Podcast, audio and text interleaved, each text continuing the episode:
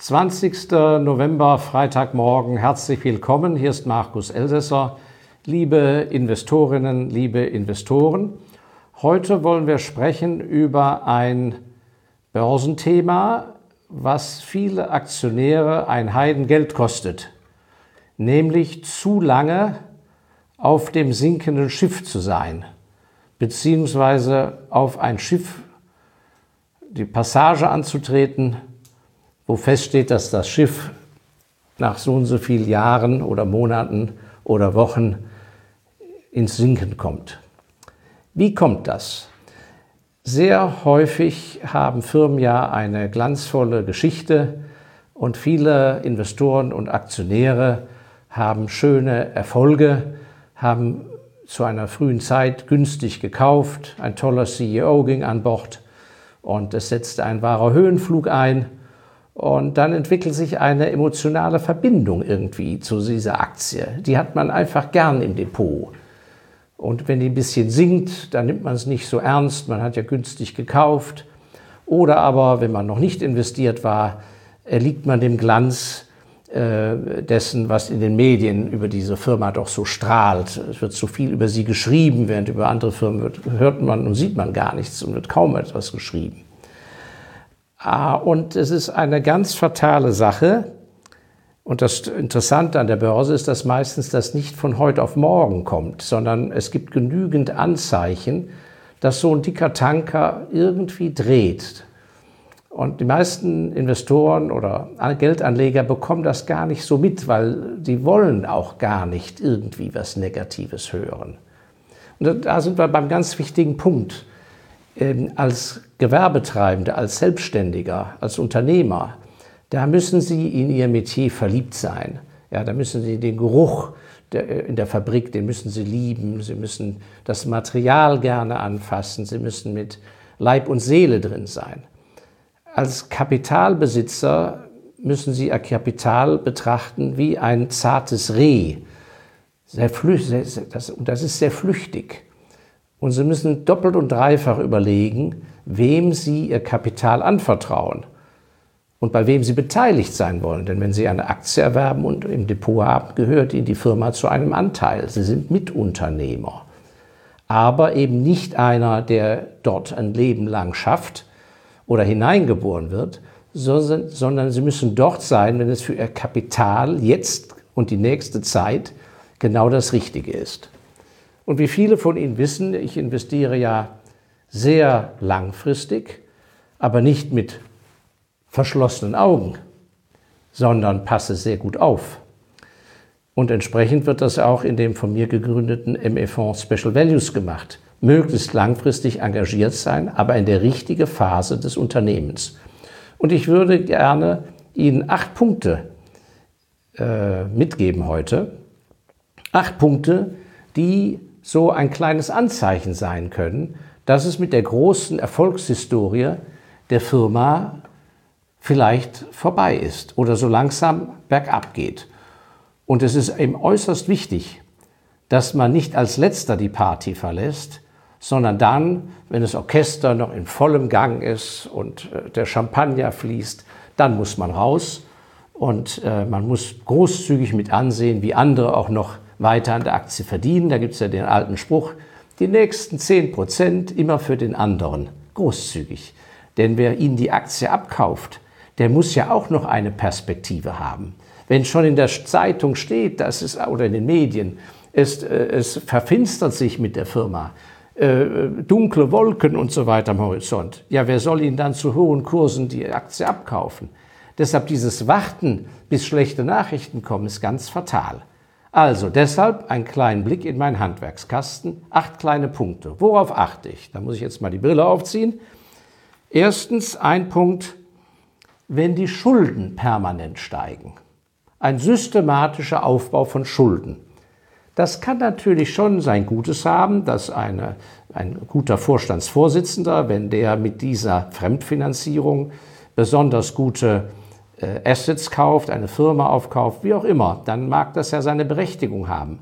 Aber auch dann muss danach, wenn dieser Zukauf gut war, muss irgendwann anfangen, Geld zu verdienen, mit dem dann diese Schulden getilgt werden. Und es ist schlicht und einfach so, jemand, auch wenn Sie äh, im Privaten, eine privat gehaltene Firma äh, beurteilen, der erste Blick, den ich immer mache, ist was? Wie viel Geld ist auf der Bank? Wie viel Geld ist in der Kasse? Und wenn einer schon einen Haufen Geld in der Bank hat oder in einer Kasse, in der Kasse hat, ein Unternehmen, dann ist das schon mal gar kein so schlechtes Anzeichen. Hingegen, wenn die Schulden vor fünf Jahren eine Million waren und jetzt sind es zehn Millionen, paar Jahre später, da würde ich mich mal sehr mit beschäftigen, denn häufig verbirgt sich dahinter, dass das Geschäftsmodell einfach harzt, dass eben nicht mehr so viel verdient wird oder aber es kann nur so und so viel verdient werden, wenn auch wieder gleich wieder da und da investiert wird. Also ein erstes Anzeichen, wie entwickeln sich die Fremdverbindlichkeiten, also auf Deutsch die Schulden. Nächster Punkt, wenn eine, ich mag Firmen, die sehr fokussiert arbeiten, die also nicht Stahlrohre, Tennisbälle und Unterhosen herstellen, sondern nur eine Sache und die möglichst seit der Gründung und auch noch in Zukunft. Voll fokussiert, weil dann kann man viel Talent entwickeln und Gespür im Marketing und im Vertrieb, aber auch in der Herstellung, in der Effizienz. Dennoch muss ich sagen, wenn Firmen anfangen, ehemals gute Marken systematisch abzuverkaufen und wenn da nicht also ein Sammelsurium ist an regionalen Marken und man will sich jetzt auf eine Weltmarke konzentrieren, dann mag das ja gerechtfertigt sein. Aber wenn so angefangen wird, das Tafelsilber zu verkaufen, hier wird was verkauft und dann wird ein sogenannter außerordentlicher einmaliger Ertrag erwirtschaftet, der dann das Jahresergebnis aufpolstert. Das ist für mich auch schon immer so ein Anzeichen, dass man doppelt und dreifach hingucken muss, ob damit nicht eine sozusagen Schwäche, die vorhanden ist, äh, optisch ausbügeln will, indem man so Zusatzerträge erwirtschaftet, aber de facto nur über begrenzte Zeit möglich, denn irgendwann ist das Tafelsilber weg. Also da äh, reagiere ich auch in der Regel allergisch. Dritter Punkt, ja, der dritte Punkt ist, wenn Sie eine Sache lesen müssen, am besten natürlich, Sie lesen immer die Quartalsergebnisse, ohne hektisch zu werden in Ihren Aktionen, aber auch äh, am besten den Jahresgeschäftsbericht einer Aktiengesellschaft, the Annual Report. Das ist an sich eine Pflichtlektüre, so wie eben zur Adventszeit ein Adventskranz. Also, wenn Sie aber wenig Zeit haben oder da ungeübt sind, eines müssen Sie immer lesen. Das Vorwort des Chairman. In den englisch-angelsächsischen Reports heißt es meistens Letter of the Chairman or Chairman's Message. Und wegen mir auch die vom CEO, vom Chief Executive Officer, also vom Generaldirektor. Weil in dem, was die da schreiben, als Quintessenz fürs ganze Jahr, da kann man auch viel erkennen, wie es um den Laden steht. Denn wenn dort sozusagen die Probleme des Jahres nicht klipp und klar angesprochen werden, sondern so rumgeeiert wird, dann kann man zwischen den Zeilen lesen, dass er an sich sich nicht traut, das Richtige zu sagen. Und das ist für mich immer ein Zeichen von riesiger äh, Schwäche. Da habe ich zwei lustige Sachen erlebt. Einmal war das bei einer Ölgesellschaft, einer großen. Da sind während des Jahres, die Amerikaner haben ja die Position und Titel eines Chairman, eines Chief Executive Officer und auch des Präsidenten oder des Chief Operating Officers. Das heißt, die haben die Arbeitsverteilung auf strategische Arbeit, äh, operative Arbeit äh, sehr verteilt. Das ist, hängt ganz von der Firmenkultur ab. Jedenfalls hatten wir hier eine Firma, die hatte am Anfang des Jahres einen Chairman, einen CEO und einen Chief Operating Officer. Und während des Jahres, das hatte ich dann so verfolgt, da flog dann schon mal äh, äh, der Chief Executive Officer raus und wurde erstmal nicht ersetzt. Und nach einer Weile, vier Monate später, war auch der Chief Operating Officer weg. Und da war ich dann sehr gespannt auf den Annual Report, was der Chairman so zu schreiben hat. Und der schrieb dazu gar nichts, aber unten drunter stand Thank you very much, so als Grußwort äh, und vielen Dank für Ihr Vertrauen. Was weiß ich, ich nehme einen Fantasienamen, Henry Miller, Chairman, Chief Executive, Chief Executive Officer, and COO, Chief Operating Officer. Das heißt, er hat alle drei Positionen selber übernommen in einer Person und keine weiteren Leute an Bord genommen. Aber hat dazu nichts kommentierend geschrieben und Sie werden nicht glauben, so komisch das klingt, äh, diese Aktie ist danach in den kommenden zwei Jahren um 80 Prozent gefallen. Das muss nicht immer so sein, aber ich will nur sagen, das ist eine interessante Sache. Und das andere in diesem Zusammenhang, was sagt die Firma? Ja, wie, wie, wie formuliert die Dinge? Da gibt es die alte Anekdote, wo äh, ein Family Office Manager, also ein, ein vermögender Mensch vielmehr, hat seinen Atlatus äh, äh, zu einer Hauptversammlung geschickt. Das war so nach, äh, zwischen den beiden Weltkriegen und hat gesagt, also hören Sie zu, äh, äh, hören Sie gut zu, wie der Chairman die, die, die Versammlung eröffnet und was er sagt. Und wenn Sie das Gefühl haben, da kommen schlechte Nachrichten, dann rennen Sie direkt raus ans Telefon und geben die Order an der Börse, die Aktien zu verkaufen. Gut. Der junge Atlatus, der Assistent, ging also zur Hauptversammlung und, ähm, und in der Tat kamen sehr schlechte äh, Nachrichten, äh, wurden auf den Tisch gelegt. Damals wurde das ja nicht vorher äh, äh per, per, Telex äh, bekannt gegeben. Äh, die Leute haben so mitgeschrieben und so weiter. Und die Aktie brach während des Tages von 140 Reichsmark auf 100 runter. Aber, was, wie stellte sich raus am Abend, als der Atlatus dann wieder ins Büro kam, er hatte mit 138 verkauft also noch ganz oben und nicht erst unten bei 100 nachher. Und da sagt der, der Inhaber, ja, sagen Sie, wie haben Sie das hinbekommen? Also Sie müssen ja praktisch, Sie waren ja keine drei Minuten in der Generalversammlung, in der Hauptversammlung, wie konnten Sie das so schnell wissen? Da sagt er, ach, wissen Sie, Herr Chef, der, der Chairman hat eröffnet oder der Vorsitzende hat eröffnet, leider, Punkt, Punkt, Punkt. Und als ich das Wort leider hörte, da wusste ich, verkaufen. Also das ist eine wahre Geschichte aus alter Zeit. Ähm, das alleine schon die Formulierungsart weist häufig darauf hin, wie es an sich um den Laden bestellt ist. In eine ähnliche Richtung geht mein Punkt 4. Da liege ich meistens richtig.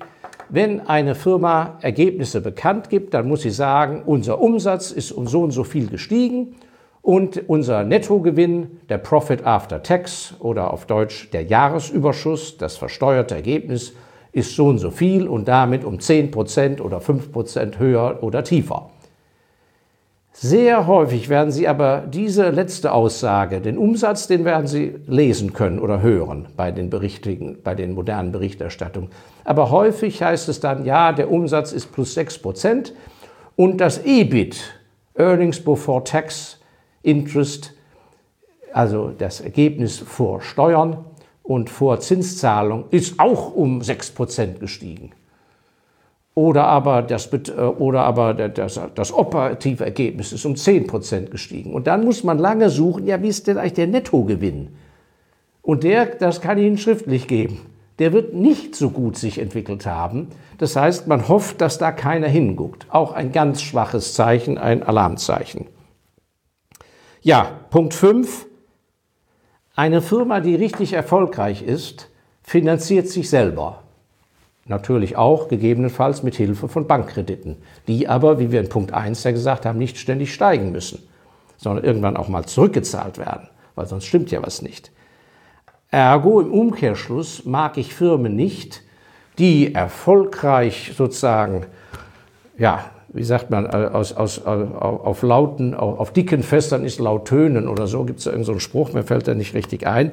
Also die viel Wind machen und laut tönen, die aber alle paar Jahre an die Aktionäre antreten und sagen, wir müssen eine Kapitalerhöhung haben, wir müssen unser Kapital stärken fürs Wachstum. Das ist natürlich eine ganz billige Nummer.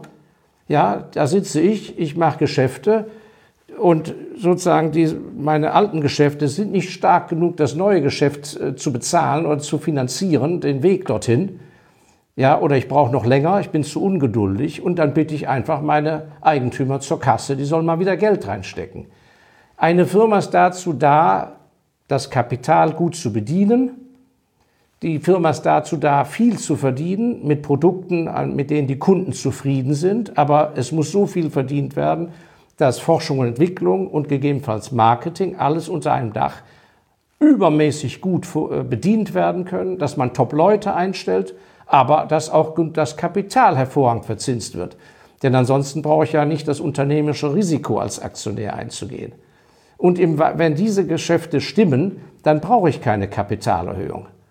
Dann muss ich nicht meinen Aktionär bitten, erneutes Geld reinzustecken. Natürlich wird das meistens immer sehr schön verpackt verkauft, ja eine große Gelegenheit, zu Vorzugspreisen weitere Aktien zu beziehen für die bestehenden Aktionäre.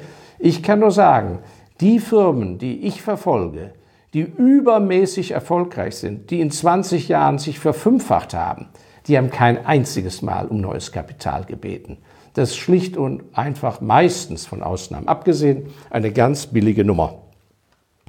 Ja, der sechste Punkt, wenn plötzlich die Firmenkultur sich ändert. Jahrelang wurden immer erstklassige Topmanager im Markt eingekauft. Also zum Beispiel im Marketing, eine absolute Kaderschmiede war immer Procter Gamble. Und viele kleinere Firmen, kleinere Aktiengesellschaften haben dann zum Beispiel den, den Asienchef von Procter Gamble als Generaldirektor für sich gewinnen können und der hat sein ganzes Know-how aus der internationalen Procter Gamble-Welt da eingebracht. Ein Marketing-Genie sozusagen aus der besten Kaderschule. Wenn plötzlich, wenn das über 20 Jahre so gemacht wurde, die Kultur in der Firma sich ändert und auf einmal nur noch hausinterne Leute befördert werden, die sich halt beliebt gemacht haben, die man gut kennt, wo man nicht zum teuren Headhunter muss, ja, die vielleicht auch sehr stromlinienförmig waren, die immer nett zu den Eigentümern waren. Das ist für mich auch immer ein großes Alarmzeichen, denn eins ist ja klar, eine Unternehmung, eine Aktiengesellschaft ist ja nicht ein Gebilde in sich, es besteht aus Menschen und diese Menschen müssen geführt werden, zusammen mit dem Kapital und den Maschinen und so weiter. Und es kommt sehr auf die Führung an. Und es gibt einen alten Spruch, der Unterschied zwischen einer ersten Führungskraft und die auf der zweiten Ebene. Dieser Unterschied ist mehr als 1000 Prozent. Das heißt, wenn Sie sehr, sehr gute Leute, sehr gute Abteilungsleiter haben, sehr gute Vorstände mit einem Fachressort, Finanzen, Produktion, Vertrieb, die können toll sein, dann sagt das noch überhaupt nichts aus, ob die wirklich eine hervorragende Generaldirektorin sind oder Generaldirektor. Dazu bedarf es viel, viel mehr. Das ist eine Gabe, denn dazu gehört Visionäres, Strategisches, aber auch das Umgehen mit Menschen, Menschenkenntnis und so weiter. Und da versagen die meisten Firmen, weil häufig im Aufsichtsrat schwache Leute sitzen und keine starke Person im Operativen haben wollen. Auch das ein Alarmzeichen, wenn es mit einer Firma nicht mehr so bergauf gehen wird. Ja, Punkt 8, äh, Punkt 7, vorletzter Punkt. Wir hatten eben schon Aufsichtsrat erwähnt, das muss man auch sagen. Ich beobachte sehr genau Veränderungen in der Besetzung des Aufsichtsrats. Wenn ein Aufsichtsrat im Zeitablauf nur noch aus ehemaligen Managern besetzt ist und keine Vertreter des Großkapitals dort sitzen, Großkapitals meine ich Anteilseigner an der Firma, die wirklich privat selber viele, viele Anteile an der Firma halten, dann ist das für mich eine sehr bedenkliche Sache, weil dann wird das auf Dauer eine managergetriebene Firma und keine Firma, die vom Unternehmertum geprägt ist. Und da gibt es schöne Beispiele, ich möchte allerdings keinen Namen nennen, weder der Person noch der Firma selber. Ähm, ist eine bedeutende Firma, eine große Aktiengesellschaft aus dem Ruhrgebiet, die überwiegend auch mit äh, Politvertretern besetzt war, häufig im Proporz zwischen den großen Parteien sogar. Und da gab es noch einen einzigen letzten Herrn im Aufsichtsrat, der über ein zig Millionen Aktienpaket verfügte und traditionell mit der Firma eng verbunden war und entsprechend hatte einen Sitz im Aufsichtsrat. Und das ganze Bemühen war praktisch diesen Kerl, weil er eben ganz anders dachte als die anderen und vor allem visionär langfristig und auch hartgesotten war, das ganze Bemühen der Mitkollegen im Aufsichtsrat war, diesen unbequemen Kerl loszuwerden. Die anderen besaßen de facto überhaupt keine Aktien Und er saß auf sehr vielen Aktien und Sie werden es nicht glauben, das haben die geschafft, die haben ihn rausgeekelt. So. Und später ist er sogar äh, äh, beim Wandern umgekommen. Ähm, also, das heißt, so etwas äußerst bedenklich, weil die Interessen weggehen vom wirklich großen Unternehmertum hin zu eher kurzfristigem Denken und operativen Gedanken. Ja, und der letzte, achte Punkt, das ist praktisch dann das Barometer, an dem Sie erkennen, ob mit der Firma etwas stimmt oder nicht. Und das ist eine ganz einfache Sache. Wenn an guten Börsentagen die Börse, sagen wir, um ein Prozent steigt und unsere Aktie, über die wir jetzt sprechen, diesen klassischen Fall eines Tankers, der langsam erschlafft, der seine Blütezeit hinter sich hat, wenn der dann im Lauf der Jahre an solchen Tagen, wo die Börse plus eins ist, dann ist der plus 0,5. Und an schlechten Tagen, wenn die Börse minus 2% ist, dann ist er minus 2,2. Und der nächste Tag ist wieder gut, plus 3%, dann ist er plus 1%. Das heißt, wenn einer anfängt, hinterher zu hinken, wenn er nicht mehr vorne mitsegeln kann, der Kurs, dann ist das häufig ein Ausfluss von Punkten, die ich hier genannt hatte. Und zum Abschluss kann ich nur resümieren, Gehen Sie erst gar nicht an Bord von einer solchen Firma. Ruhen Sie sich nicht auf dem Glanz alter Tage aus und vor allem nagen Sie sich nicht fest, so äh, Art, weil Sie Ihren eigenen Fehler nicht eingestehen wollen. Na, das wird schon wieder, das war doch immer eine ganz tolle Firma. Das ist ganz großer Unsinn, denn wie gesagt, eine Firma als solches gibt es nicht. Es gibt nur Leute. Und wenn die Menschen da nicht mehr die gleichen sind, dann ist zwar der Name noch gleich, aber es ist einfach nicht mehr das Investment, wo Sie behutsam und äußerst vorsichtig mit Ihrem Geld hingehen sollten. Ja, so, das waren acht Punkte, um sozusagen die sinkenden Tanker zu vermeiden. Ich wünsche Ihnen da ein gutes Fingerspitzengefühl. Seien Sie sehr selektiv und äh, ich freue mich, wenn Sie äh, weiter uns auf unseren Videos am Freitag äh, weiter mit begleiten. Wenn es Ihnen gefällt, bitte vielleicht ein Kommentar unter das Video. Wenn Sie noch nicht kostenlos abonniert sind, bitte drücken Sie auf den Abonnierknopf unterhalb des Videos. Ähm, wir haben im Sommer ja keine Sommerpause gemacht angesichts der Aktualität ähm, und der krisenhaften Umstände durch die wir aber sehr gut ja gefahren sind. Und äh, normalerweise hätte ich mich jetzt verabschiedet äh, in die Winter-Weihnachtspause, aber ich habe mich entschlossen, weil ich so viel Zuspruch von Ihnen bekam, dass wir äh, eine Adventsrunde einläuten. Das heißt, äh, vom ersten bis zum vierten Advent, so Gott will, wollen wir freitags immer, also vor dem Advent, eine kleine Adventsplauderei miteinander haben. Also freue ich mich auf den nächsten Freitag, der Vorlauf für den ersten Advent und bis dahin Ihnen alles, alles Gute und sehr viel Erfolg.